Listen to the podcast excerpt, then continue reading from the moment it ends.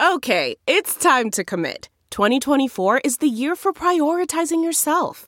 Begin your new smile journey with Byte, and you could start seeing results in just two to three weeks. Just order your at home impression kit today for only $14.95 at Byte.com. Byte Clear aligners are doctor directed and delivered to your door. Treatment costs thousands less than braces. Plus, they offer financing options, accept eligible insurance, and you can pay with your HSA FSA. Get 80% off your impression kit when you use code WONDERY at Byte.com. That's B-Y-T-E dot com. Start your confidence journey today with Byte. Man, that sunset is gorgeous. Grill, patio, sunset. Hard to get better than that. Unless you're browsing Carvana's inventory while you soak it all in. Oh, burger time. So sit back, get comfortable. Carvana's got thousands of cars under $20,000 just waiting for you. I could stay here forever. Carvana, where car buying meets comfort, meets convenience. Download the app or visit Carvana.com today.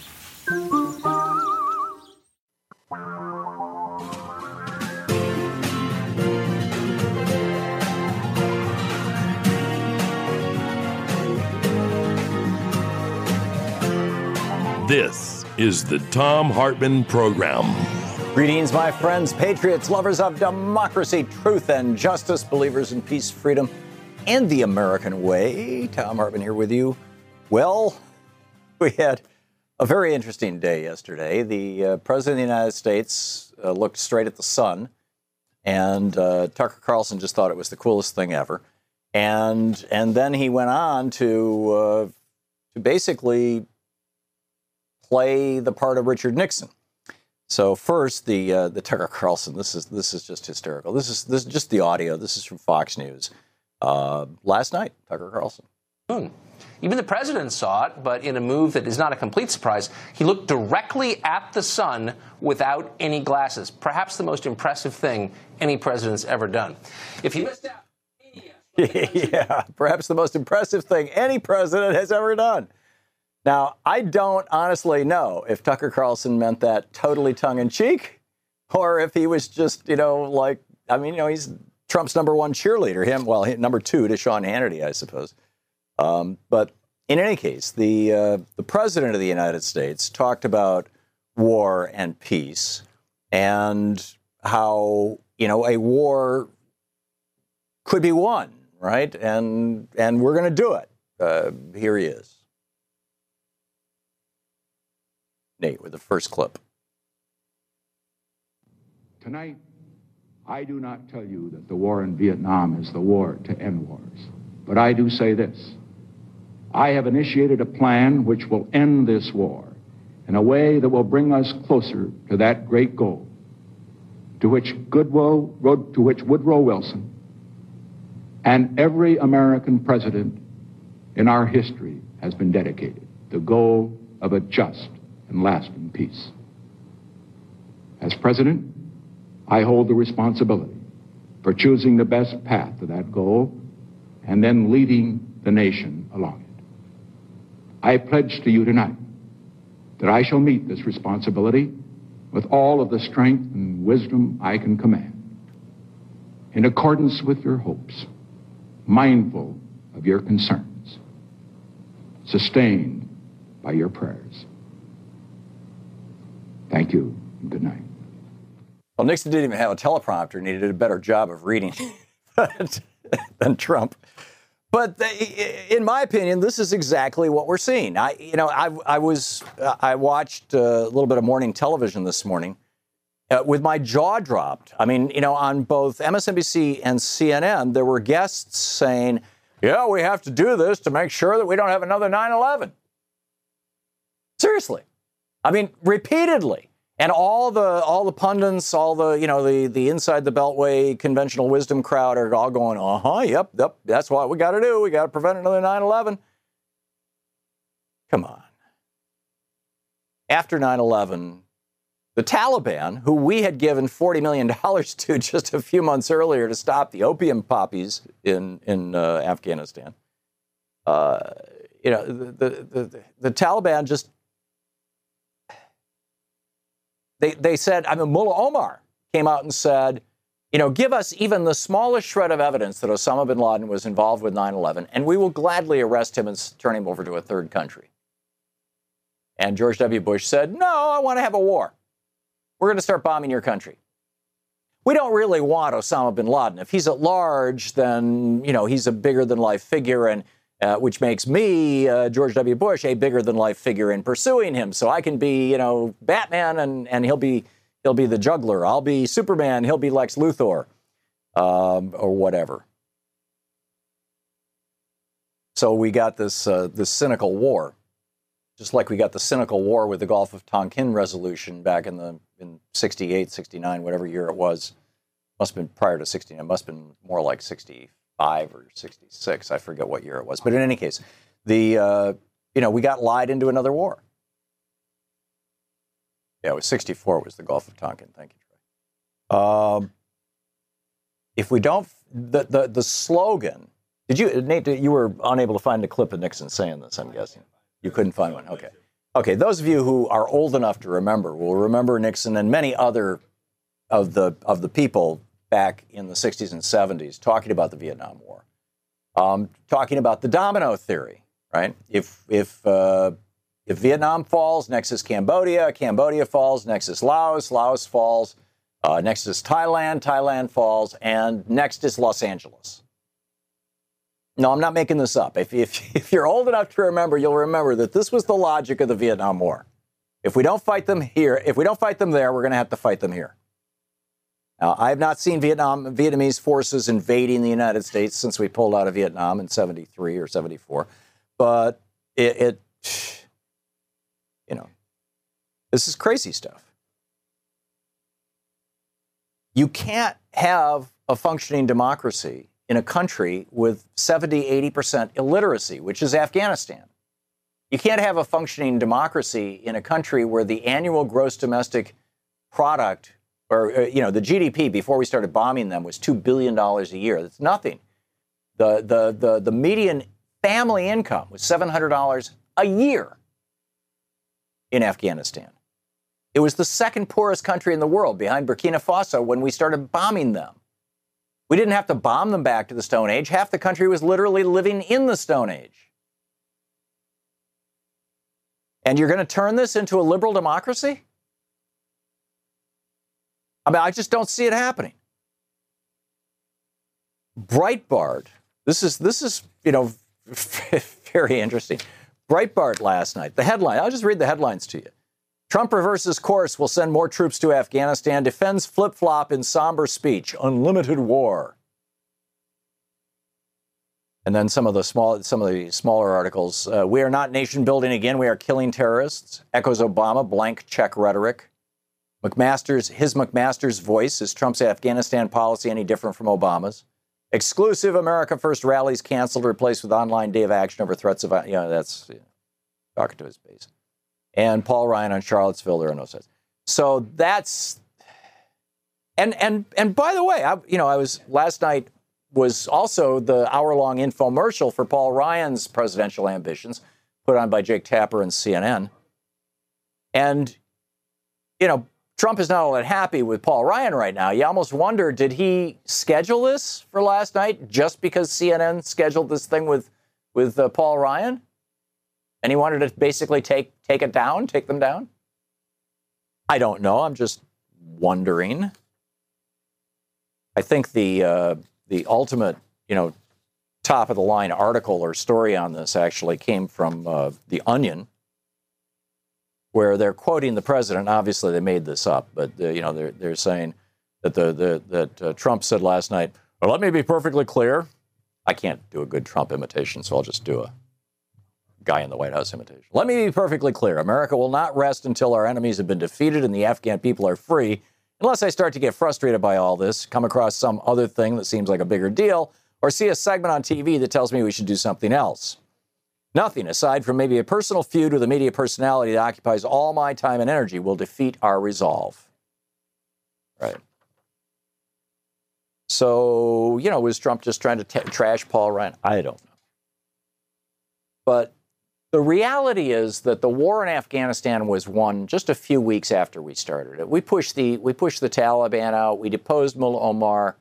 Uh, you know, we we took over the country. We took down the government. We did the same thing in Iraq in a matter of weeks. And what's been going on for the last 16 years is not a war. It's an occupation. And occupations don't end well. Uh, the other the other meme that I heard this morning, you know, Joe, Joe Scarborough kept saying, "Well, maybe maybe Afghanistan is just like South Korea." Excuse me? South Korea is a pluralistic democracy with a very very high literacy rate and a high, you know, the average income there is is right where it is, more or less what it is in the United States. I mean, it's a fully developed country. But his point is, you know, we've got 30,000 troops in South Korea. Well, yeah, we do, but it's not because we need to, to pacify South Korea. They're there to protect South Korea from North Korea, at least in theory. I mean, you could argue that they're just there as, you know, U.S. empire, but, uh, you know, whatever it is. So the, the, the weakness of the stories that are being pushed in the media to support this war slash occupation is pathetic. But the military military industrial complex needs their billions.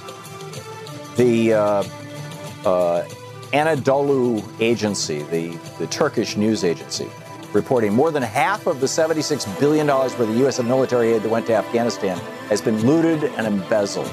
Wonderful. This is the Thom Hartmann Program. So we're sending soldiers over there. They're dying. They're getting PTSD. They're getting uh, addicted to narcotics. And for what? For what?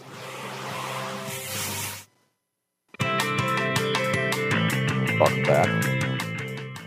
So uh, a lot of uh, actually, there's a lot of stuff in the news that I want to get to, but uh, the just to to wrap up this stuff on on uh, Trump's speech last night.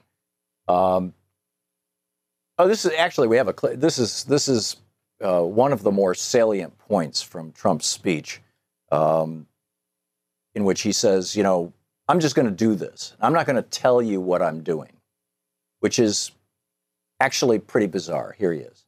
We will not talk about numbers of troops or our plans for further military activities. Conditions on the ground, not arbitrary timetables will guide our strategy from now on. We are not nation building again. We are killing terrorists. They are nothing but thugs and criminals and predators, and that's right, losers.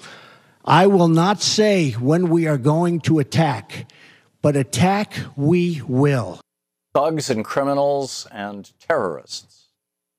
Right sort of how uh, George III described us at one point in time.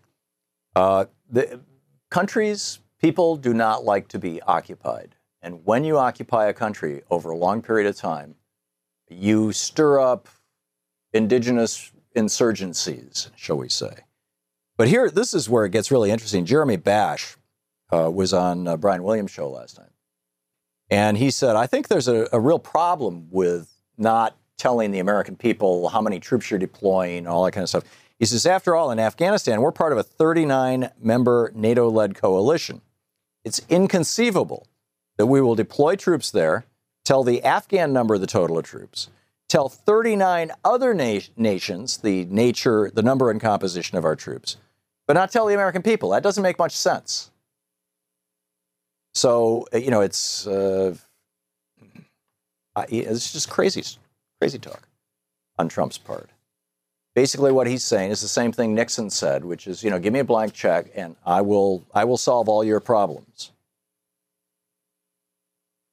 This, uh, by the way, the, the Washington Post, this is from the, the fix. Trump's, Trump's private deliberations, detailed in interviews with more than a dozen senior administration officials and outside allies, revealed a president unattached to any particular foreign policy doctrine. Now, when he was elected, people thought he was a non interventionist. He was against stupid foreign wars. But apparently not. Apparently he doesn't care. To finish this sentence, revealed a president unattached to any particular foreign policy doctrine, but willing to be persuaded as long as he could be seen as a strong and decisive leader. McMaster tried to persuade Trump to recommit by presenting Trump with a black and white snapshot from 1972 of Afghan women in miniskirts walking through Kabul to show him that Western norms had existed before there, there before and could return. Well, yeah, Western norms did exist in Afghanistan before we blew up the damn country. By the way, uh, uh, Kelly's, uh, I, I, you know, I, listening to that speech last night, I kept thinking uh, a military man wrote this speech. And I think John Kelly probably wrote the speech, although, you know, it's not typically the role of the chief of staff to be a speechwriter, but boy, did it sound like his voice. His uh, son, the second lieutenant Robert M. Kelly, is 29 years old and was leading a, uh, uh, a platoon or a group of, yeah, platoon of Marines in uh, 2010 in Afghanistan. Kelly's son, his 29 year old son, stepped on a landmine and died in Afghanistan. So, uh, you know, one, one advisor called him the accelerator. This from today's Washington Post. In other words, Kelly is like saying, you know, they killed my son. We're gonna we're gonna get revenge. I mean, is that is that what's going on here? It seems, it's at least seems at least that that's what that's being that that is what imply, is being implied. And meanwhile, in Barcelona, while our president and the talk show hosts on TV are saying, "Oh, we have to be afraid. We have to be really afraid. We have to occupy Afghanistan so that so that we can't have a group of people hatching schemes to do another 9/11 in the United States." As if Afghanistan is the only place in the world where people can get together and come up with an idea to attack the United States.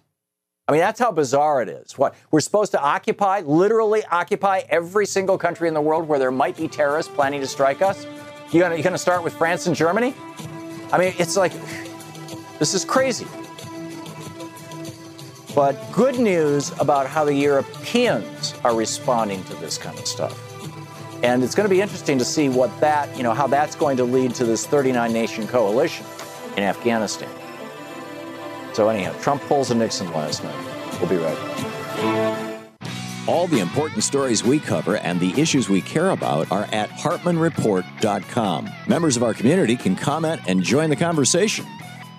Uh, more than half of the $76 billion worth of U.S. military aid to the Afghan security forces has been looted and embezzled, a former intelligence officer told the Anadolu agency.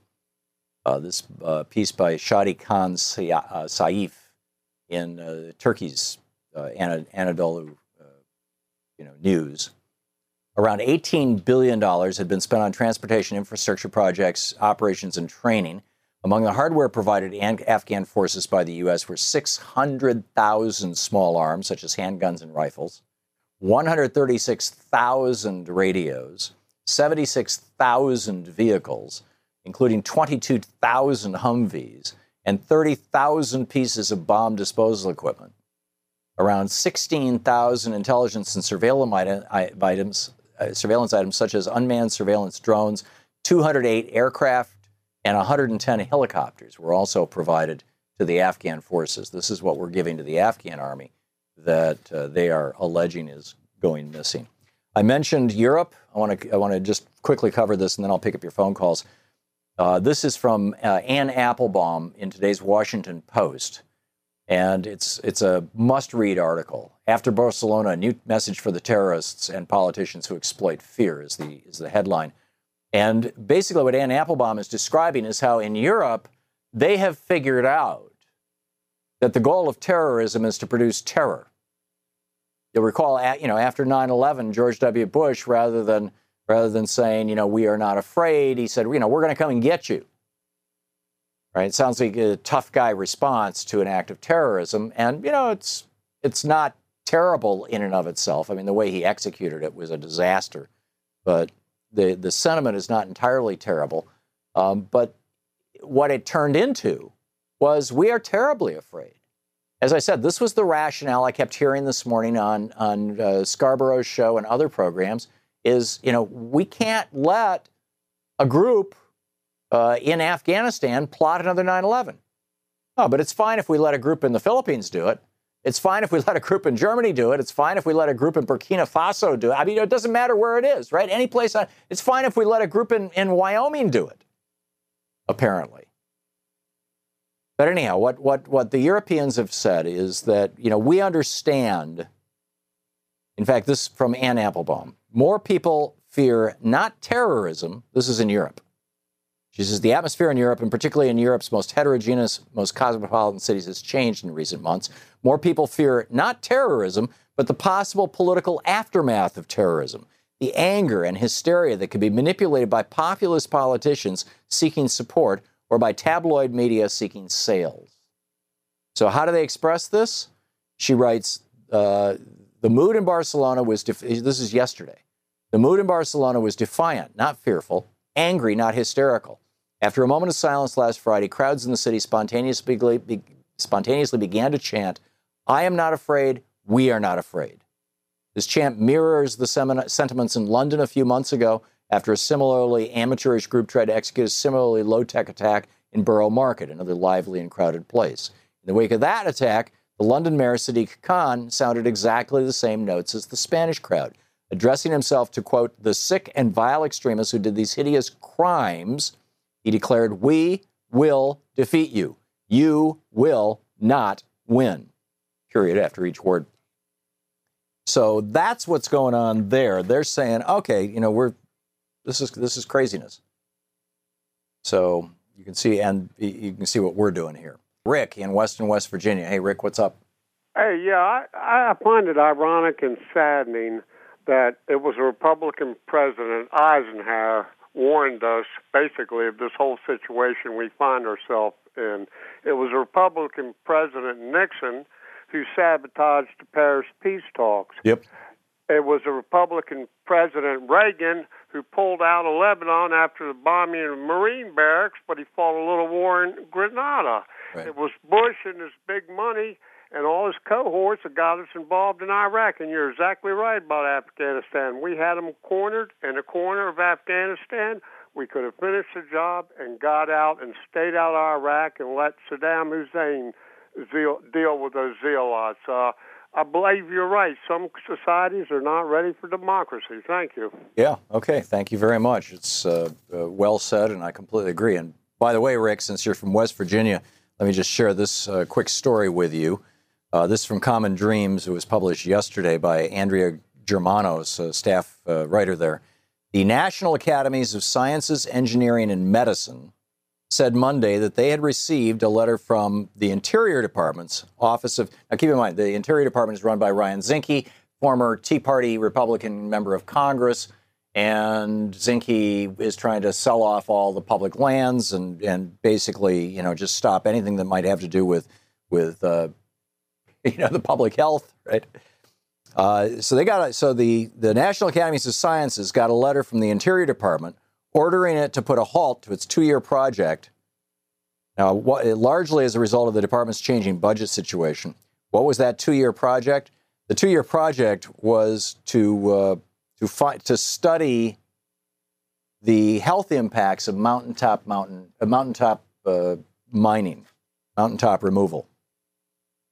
And this was launched last year after a request from officials from the West Virginia Department of Environmental Protection and the State Bureau for Public Health, noting that in light of scientific research linking mountaintop removal to increased risks of birth defects, cancer, and premature deaths among residents living near large scale surface coal mines in Appalachia, Appalachia, they said this is why we would like you to do, we would like you, the federal government, to do a study of the risks of mountaintop mining mountaintop removal mining.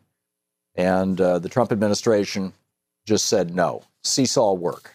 This was the uh, the official order. Cease all work on this. Don't don't look into this at all. We don't you know we don't care if people are dying from this. It doesn't matter.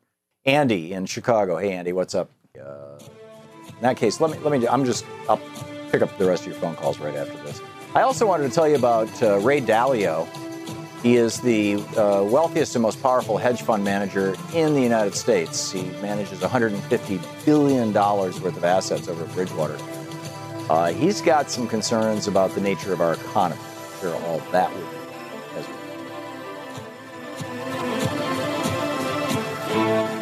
When was the last time you looked forward to sitting at your desk all day? Since getting my new X chair, not only am I enjoying the time spent at my desk much more than ever, but I can't believe how much more productive I'm being. My X chair is unbelievably stylish, and thanks to all the ways you can personalize it, it literally molds itself to my body. Trust me, this is not your grandfather's office chair. And because I don't need to keep having to take breaks or to stretch my back, I'm getting more done in a day than ever before. You spend a lot of time in your office chair every day, then you need to try the X Chair. In fact, here's a terrific deal just for my listeners. The makers of X Chair want you to feel the X Chair difference for yourself. So if you go to xchairthom.com now, that's the letter X Chair, T H O M, dot com, xchairthom.com. Dot com. Not only will they knock $100 off the price, but they'll even throw in a free footrest if you use the promo code THOM, T H O M. Just go to xchairthom.com right now. I love my X Chair, and you will too. So check out xchairtom, T H O M, xchairthom.com. Welcome back. Andy in Chicago. Hey, Andy, what's on your mind today? Hey, uh, first time caller, long time listener. Thank you, Andy. Uh, I just wanted to say that basically what Donald Trump said last night was, you know, freedom is slavery, war is peace. You know, that Yes. in order to achieve peace, we need war. And, uh, you know, again, but the thing is that as, as the book says, 1984, um, uh, the, the war is not meant to be won, it's meant to be continuous. Yes. Yeah. And, that's uh, and that's what we've been doing for 16 years, and uh, you know, maintaining this occupation in, in both uh, Afghanistan and for 15 years now in Iraq. And uh, you know, this is well, back to you, Andy. I'm sorry. Yeah, no, I just wanted to say that, and and again, this is a a, a Bannon, you know, pulling the strings again. He need uh, Trump needed a, a, a diversion with all this, uh, you know, uh, thing that he was going through with, you know, with his comments. With Charlottesville, Uh, so, you know, again, this is just, uh, and and the thing is that if we if if we go for it or if we believe, you know, the, the president in quotes, you know, then we're going to get suckered in for another 16 years or you know, however long. Yeah, yeah, totally agree. Andy, thank you. Well said. David in Woodland Hills, California. Hey, David, what's up? Thank you, Guru. Uh, brief rant, if I may. Please. Before the speech, I was reading the Rolling Stone article on Jeffrey Beauregard Sessions, how in 1984 he went to a U.S. Attorney's Conference in San Diego, and from where he was, you could see across the border into Mexico. There, he saw thousands of people waiting for nightfall so they could enter illegally. The, bo- the border was much more porous than police were catching 500,000 a year in San Diego County alone. So Sessions is horrified by what he sees, and today he's one of those who want to build a wall to keep them out. And it occurred to me conservatives only see effect, liberals see cause and effect. We know that American corporations bribed the government and the military so they could take over all the natural resources, all the wealth, while the people were murdered or worked for peanuts. We know how our war on drugs created the most vicious drug cartels in history and made life a living hell down there. And if we lived down there, we'd be coming up here too. To me, Trump's speech last night was the same. It was all about effect and militarily walling it off, nothing about cause. Perhaps, Thom, conservatives only see effect because they are the cause. Well, it could be. It could be, David, and, and your, your point is well taken. I do think, though, that when people who g- generally oppose the, you know, Donald Trump, I mean, including people like Joe Scarborough this morning, um, you know, uh, on many or some of Trump's policies, he's opposed to them. Um, but on this, it's like, oh yeah, let's let's you know amp up the war. Let's make more money for the military-industrial complex. Let's sell more weapons over there. Let's you know, is, is this the the new way to stimulate the Republican way to stimulate the economy? I, you know, it's uh, yeah, it's it's terrible. David, thank you for the call. Jory in Pueblo, Colorado. Hey, Jory, what's on your mind? Hey Thom, I just wanted to call in, and you you're right on about that minerals thing in Afghanistan. I mean, I've stood on the southern border of Afghanistan and Pakistan, and I was mm-hmm. there for over a year. I can tell you that you can see the bases the Taliban and Al Qaeda bases like right across the border. In in And Pakistan. Not only can you see them right across the border, you can't do anything about it. I mean, they shoot rockets at us, artillery at us from over there. We call the Pakistan army and we say, "Hey, do you guys hear anything? Do you guys uh, happen to see those guys who may be over there shooting artillery at us?" And they just laugh. Yeah. I mean, they don't even go and pursue them. Pakistan has apparently been badly compromised. I mean, the, the government has been badly compromised by these. Well, I mean, they were hiding bin Laden, you know, and, and apparently knew that they were doing it uh, for years and years. But, you know, so they have an Al Qaeda base the size of Rhode Island down in southern Pakistan. Yeah, so Trump is getting is getting credit for calling this out, but Obama did the same thing. You know, a couple of years ago, Obama, you know, g- gave a speech saying this is this is a problem uh, that, that that exists in both Afghanistan and Pakistan. I mean, the Taliban is Pashtun. That's that's mostly Af- that's mostly uh, Pakistan, not not Afghanistan, Right. if, if I recall. But the point I was trying to get to with that is that you you can't end this war. I mean, you can go over you can go over there and wipe everyone out in Afghanistan right now, which is I would never say to do that, but you could, and they would just send more fighters from southern Pakistan Right. across the border the next day, and you just have a brand new fight on your hands. Yeah, I mean, exactly. there is no end in the war, so he's literally just staying over there for those minerals so that he can get a payoff for doing what for doing what we did. or he can get you know his his his buddies in the big mining companies get them a payoff and then they'll give him a payoff or something. But i i'm not even sure that he's that sophisticated in this. I think that this is just you know the, there there has essentially been a, a military coup here in the united states. Uh, donald trump has three generals running the white house basically and and and running his policies. And you know generals love wars. I mean outside of generals who have fought in wars um, well, I guess these generals have fought in uh, some of them anyway have fought in wars, but uh, you know Eisenhower was no fan of war. But and, and in fact he ran on you know in '52 on ending the the Korean conflict. But it's just it, it, we have we have completely capitulated to these guys. Jory, thank you for the call. That's that's you know you you speak with authority. That's that's a great uh, that's a great message. Thank you, Marty in Evergreen Park, Illinois. Hey, Marty, what's up? Hey, Thom. Thanks for taking my call. Um, yeah, I just wanted to point out I was just as confused about our strategy in Afghanistan uh, after Donald Trump after Donald Trump's speech as I was kind of going into it. I still have no clue what he's planning on doing that's any bit different than what we have been doing. Right. Um, and I just wanted to see if you had any insight into that.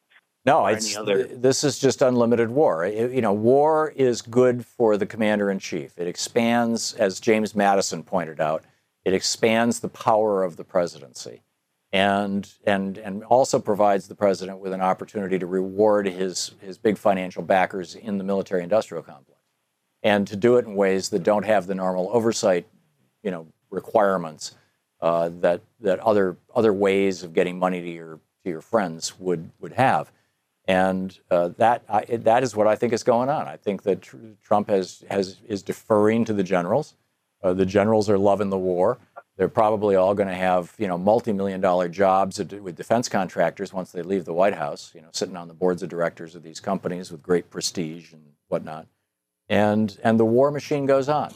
And I, I guarantee you, Marty, and th- and thank you for the call, that the people who voted for Trump, thinking that he was a non-interventionist, thinking that he was opposed to what he referred to during the Republican primary as stupid wars, people who voted for him are not supporting this by and large. I, I guarantee it. Uh, Marty, thanks for the call.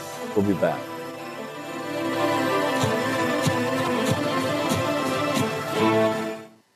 Welcome back. Thom Hartmann here with you. Uh, some some news. I, when I was reading Breitbart headlines earlier, one of the headlines I read, and I, I just kind of said it, and then I said, you know, we'll get back to this, was that uh, 36 states, in, in 36 states, pro-Trump rallies have been canceled.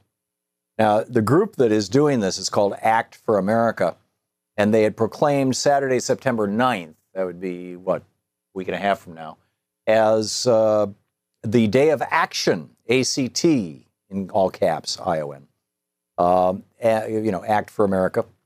And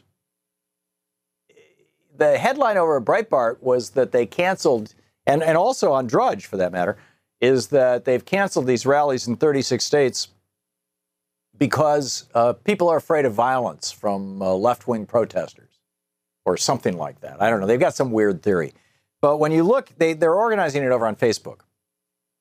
And if you go to their Facebook page where they had the RSVP list, and I'm getting this from, um, from uh, well, apparently it started at gizmodo.com. Uh, Pro Trump rallies in 36 states canceled will be held. So, uh, as of this morning, the RSVP list wasn't wasn't looking too promising. Uh, they write uh, this uh, Virginia VA lefty. I'm assuming it's a Virginia lefty. Posted this also over Democratic Underground. Um, as of this morning, the RSVP list wasn't looking too promising. Baton Rouge, Louisiana, two people going. Boston, eight people going. Cape Cod, eight people going. Mays Landing, New Jersey, seven people going. Sebring, Florida, two people going. Washington, D.C., three people. Yes, they could get three people to come to a pro Trump rally. I have a feeling that they're canceling it for more than just that. Uh, meanwhile, Vice President Pence is going to join Donald Trump in Phoenix tonight for his, uh, hey, let's uh, shout out to Joe Arpaio, whether we pardon him or not. Uh, let's bash brown people from Mexico uh, et cetera, rally, his so called campaign rally. Now, keep in mind, he declared his candidacy for 2020 hours after he was inaugurated on January 20th, 2017, and said, you know, okay, I'm a candidate, and therefore was able to start immediately raising money for his for his 2020 campaign and has been doing so very aggressively. I'm on the mailing list, and it's every other day. It's a new, hey, would you like a mug? Would you like a cup? Would you, you know, the president's logo? The president would like, you know, it's a lottery. The president would like to see you, and, and you can come join him for dinner if, you know, you'll be what? The lucky one. All this amazing stuff. And, uh, you know, they're, they're pretty good at it. But the, the cool, the core thing, and it's cool from their point of view, is that if this is a campaign rally tonight, then the campaign gets to decide who comes to the rally. Whereas if it's the President of the United States addressing the people of Phoenix, the campaign doesn't get to decide who goes to the rally. Well, Trump wants to very carefully control who comes to his rallies because he doesn't want, you know, people who might look different from him. He doesn't want people who might think different than him to be there. And this is it, this is like you know racism on parade. And there are some folks in the United States, particularly some business people, who are starting to say enough already. There's a company called GMM Nonstick Coatings here in the United States. It is its CEO was you know born in Waukegan, born and raised in Waukegan, Illinois. He's as American as you can get. However, his parents, grandparents, I don't know, somewhere in his family tree, somebody came here from India. And in fact, his name is Raveen Gandhi. Fine Indian name. And he wrote an op ed for MSNBC, or excuse me, for CNBC, where he is a regular contributor. And in this op ed, he wrote, and this is from Raw Story, by the way. They've got the article and they've also got the sound clip that I'm going to play for you in a minute. He wrote, after Charlottesville and its aftermath, I will not defend Trump even if the Dow hits 50,000. Keep in mind, this is CEO of a major company. I will not defend Trump even if the Dow hits 50,000, unemployment goes to 1%, and GDP grows by 7%. Some issues transcend economics, and I will not, in good conscience, support a president who seems to hate Americans who don't look like him. The fact that Trump equated hate groups with those protesting hate lit me up. His moral leadership on this issue is reprehensible. So he publishes this over at the CNBC website and starts getting phone calls, emails, hate calls. The president of this company, who, by the way, is you know somewhere in, was born and raised in Waukegan, Illinois, but his skin is a little darker than mine. And, and his name is not anglicized. And so, gee, there must be some reason to take him to task or something. Maybe he's even a Buddhist.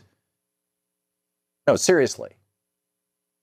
I, I, I understand, you know, Buddha arguably was a Hindu who then invented Buddhism, but Buddha was the founder of Buddhism. If you want Buddhists, go to Thailand. But if you want Buddhists, don't go to India. If you go to India, you want Hindus, right? And Muslims and Christians. There's, you know, a lot.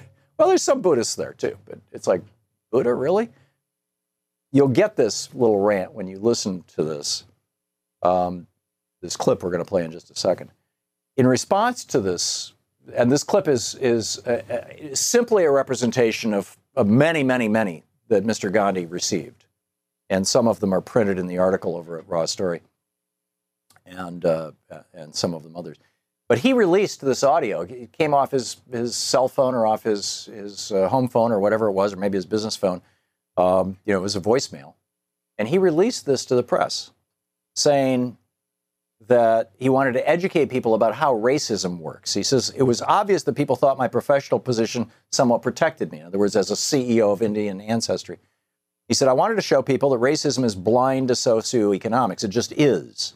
Even though my race is a complete non issue in my day to day life, the sad reality is there's a group of racists in the U.S. who view me as a second class citizen. I wanted my peers in the business community, the civic community, my friend community to see that this can happen to me because there's this delusion that racism is dead because Obama was elected.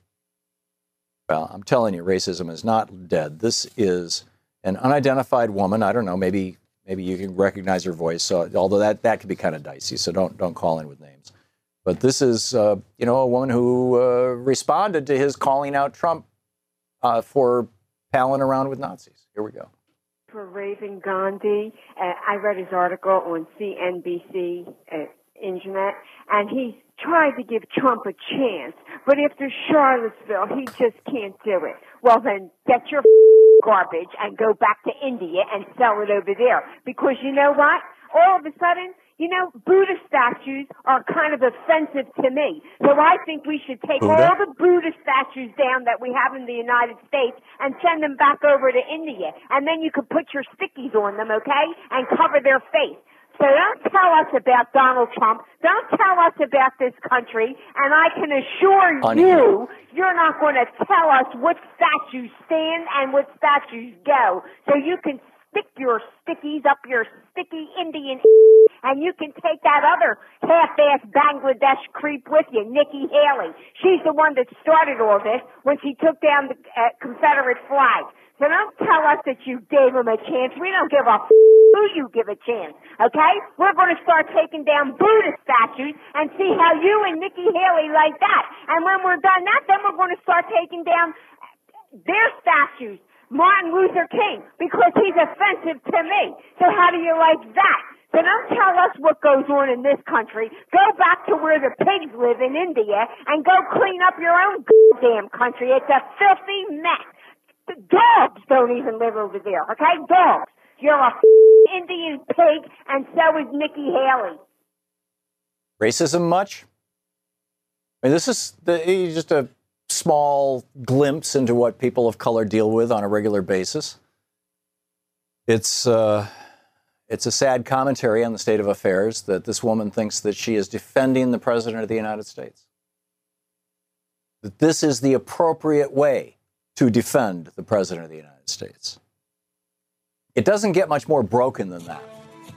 When you think that this is the way that you, that you defend the president by, by calling up the CEO of a company and going off on a racist rant about his ancestors or his ancestry, and then attack our ambassador to the United Nations, Nikki Haley. I mean, it's just, it's, it, really is a, a, commentary on what has brought Trump to power. Hey, Thom Hartmann here with the Thom Hartmann Program. You know I'm serious about my health, and so I'm doing something for it. You've heard me talking about SuperBeets. I'm drinking SuperBeets, a circulation superfood powder that helps support my heart and healthy blood pressure, too. I have amazing energy, amazing stamina as well. The New York Times calls Beets fitness in a glass. With SuperBeets, I get all the benefits without the bad taste or added sugar. Mix it in water or a smoothie for a jitter-free energy boost. You'll love the taste of SuperBeets and feel results in as little as 20 minutes, guaranteed your money back. Try the original berry or black cherry. I like them both. If you haven't tried it yet, now is the time. Only for the summer, you can try SuperBeets for only $5.95. Here's how. Call now and get a free box of Super Beets with 10 packets to try and feel the results, plus two indicator strips for monitoring your nitric oxide levels before and after taking Super Beets. It's just $5.95. You'll love the results, guaranteed. More energy, more stamina, support healthy circulation. What are you waiting for? Uh, call 800 568 9889. That's 800 568 9889. Or go to thomsbeets.com, T H O M S beets.com, and check it out.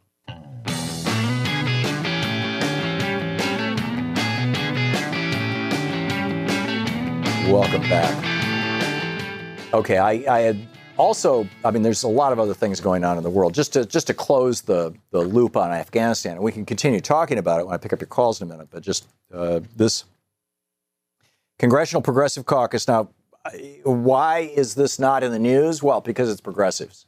And the corporate media in the United States doesn't like progressives. The corporate media in the United States doesn't want unions. The corporate media in the United States doesn't want you know, antitrust activity. The corporate, you know, on it goes, right?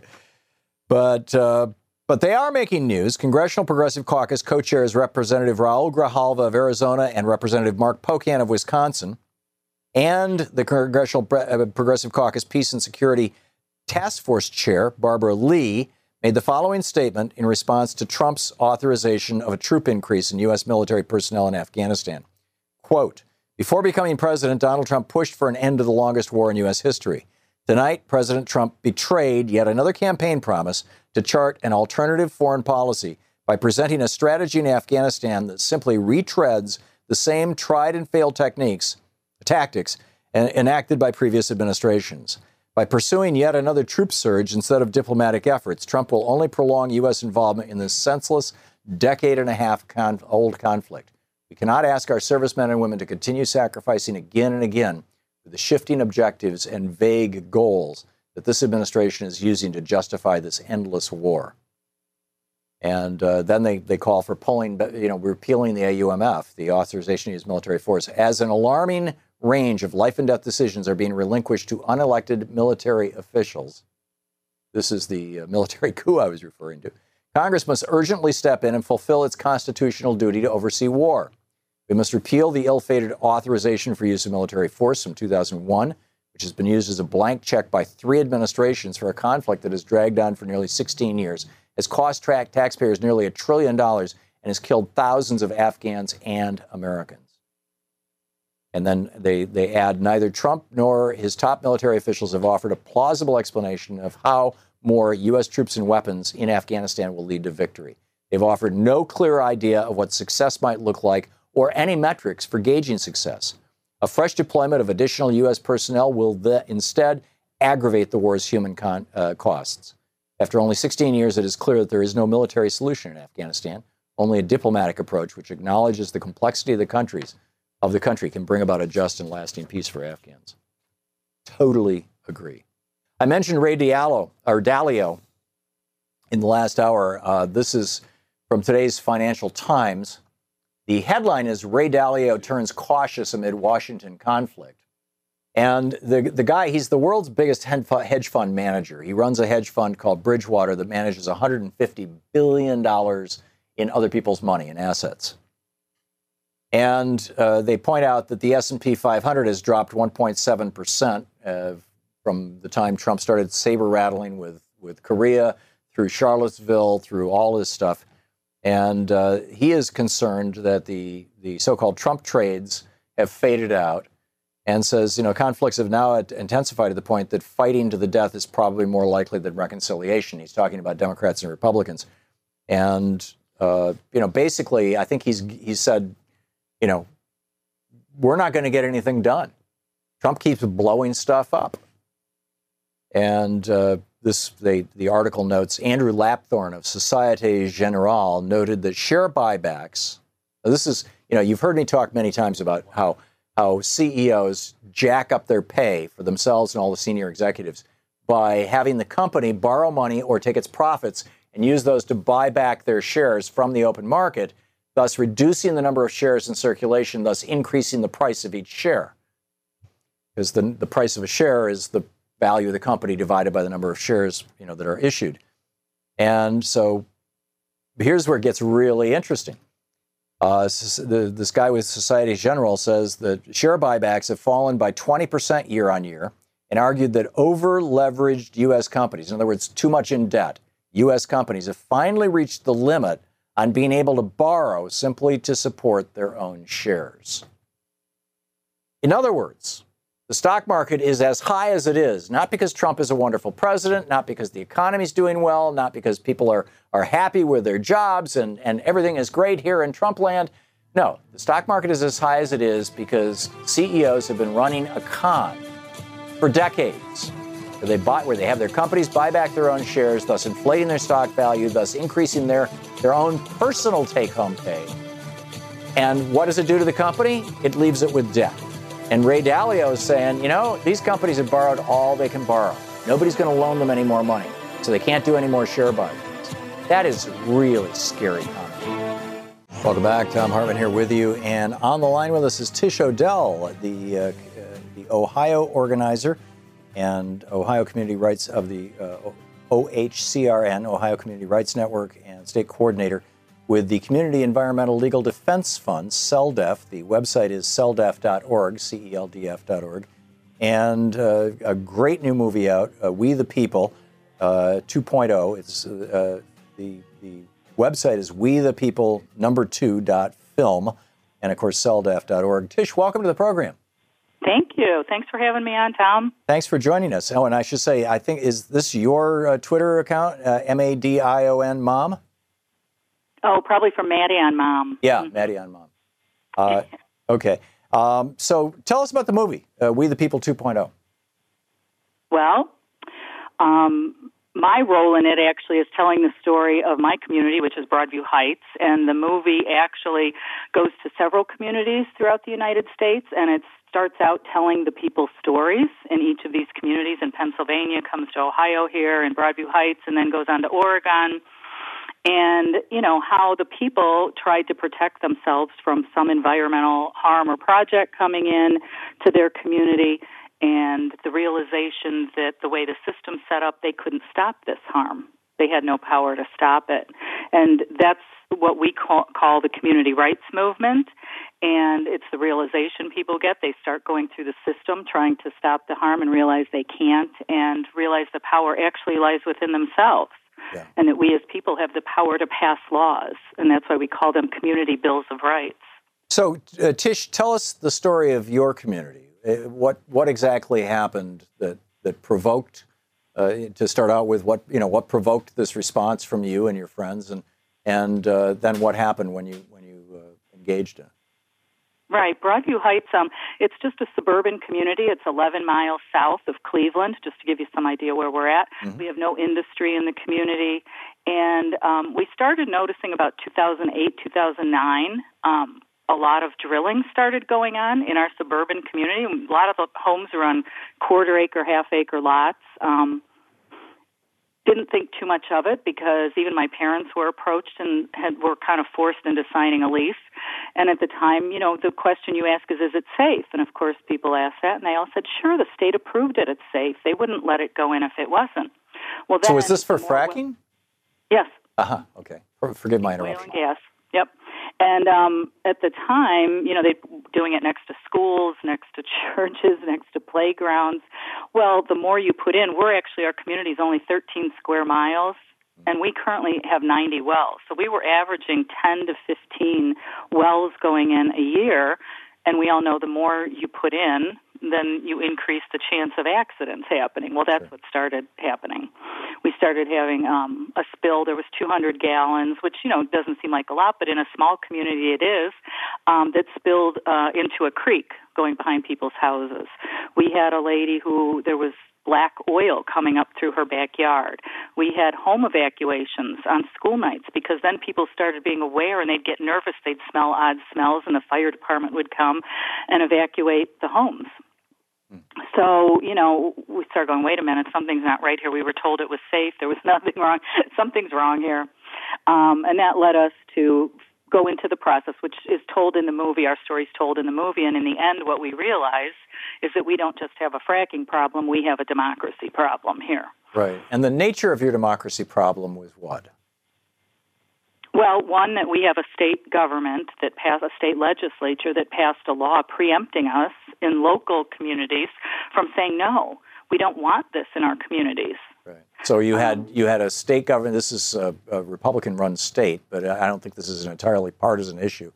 Um, you had a state government that said we're going to prioritize the interests of the fossil fuel and fracking industry over that of any community in our state, and so they passed a law saying individual communities may not say no to the fa- to the frackers. And Right. and and how did you take that on?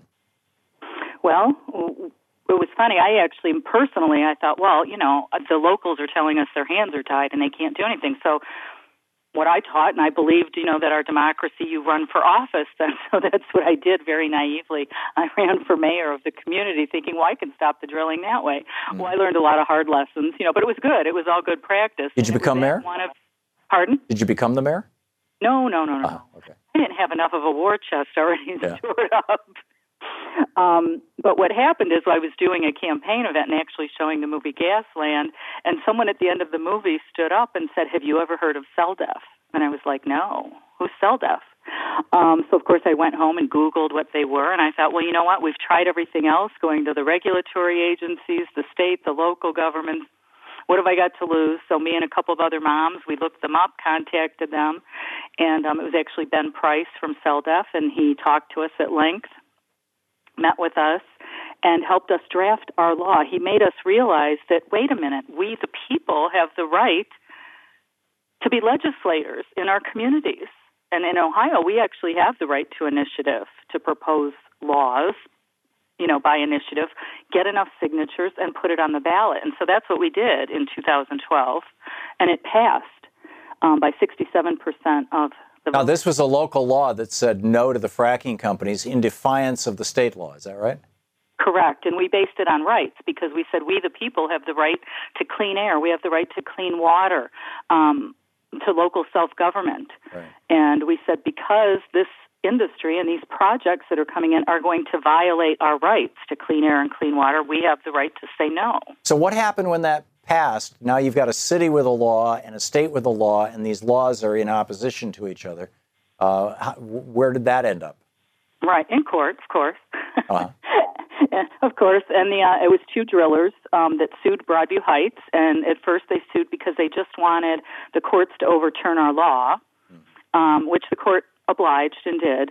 And then we, the people, we filed a class action lawsuit against the state, um, against the governor, against the oil and gas association, you know, all the the bad guys in this scenario, I guess, and um, took that to court. And we wanted to, you know, claiming we have the right to stop this. And of course, the judge overturned that. We appealed that. So this all went on. It took the movie takes us up. We're in the middle of the lawsuits, I think, and um, so the end of the story, if you watch the movie and you don't know, is that we've wound up losing in the appeal um, level of the courts here.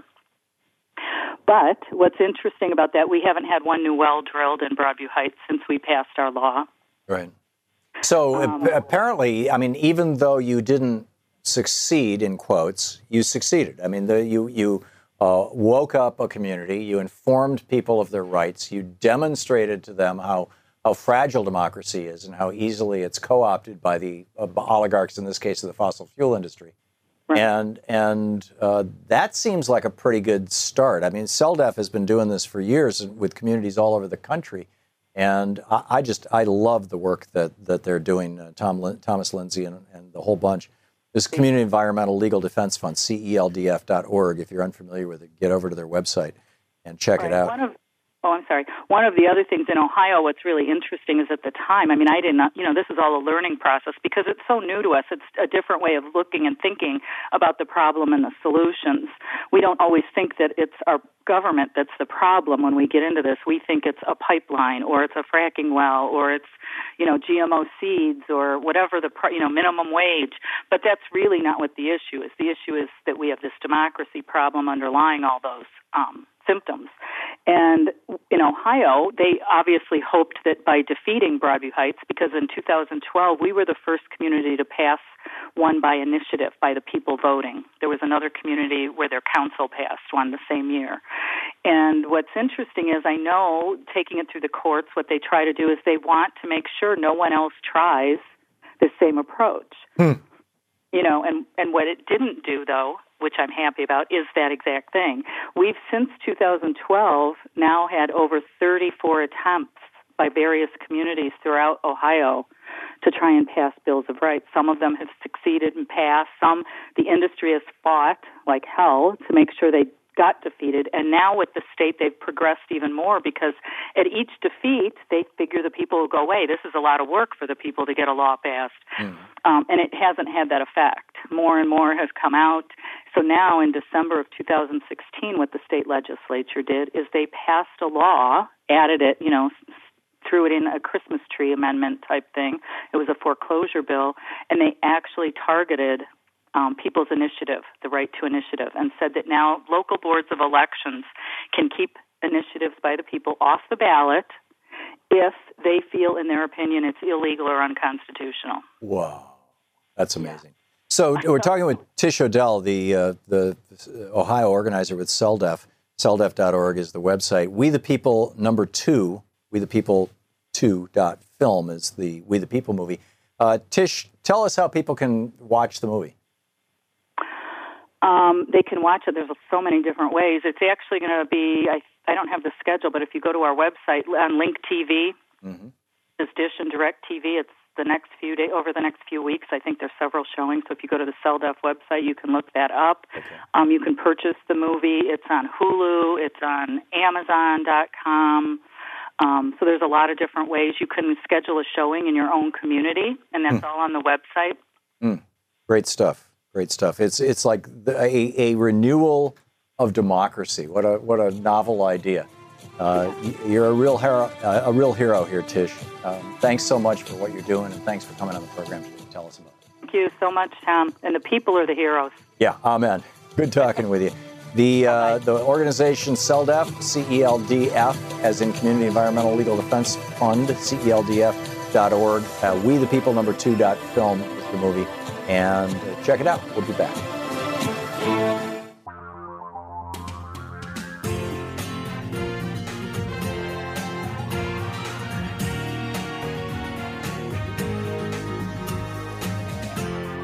Coming up tomorrow, we'll have the latest news and information from Wall Street and Main Street, all points in between, plus the rest of the rest of the news. And don't forget, democracy begins with you.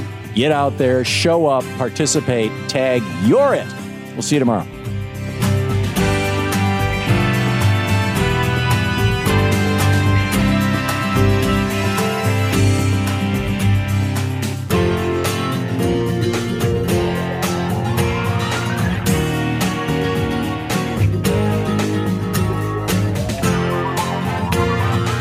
You've been listening to Thom Hartmann. For audio and video archives, visit thomhartmann.com.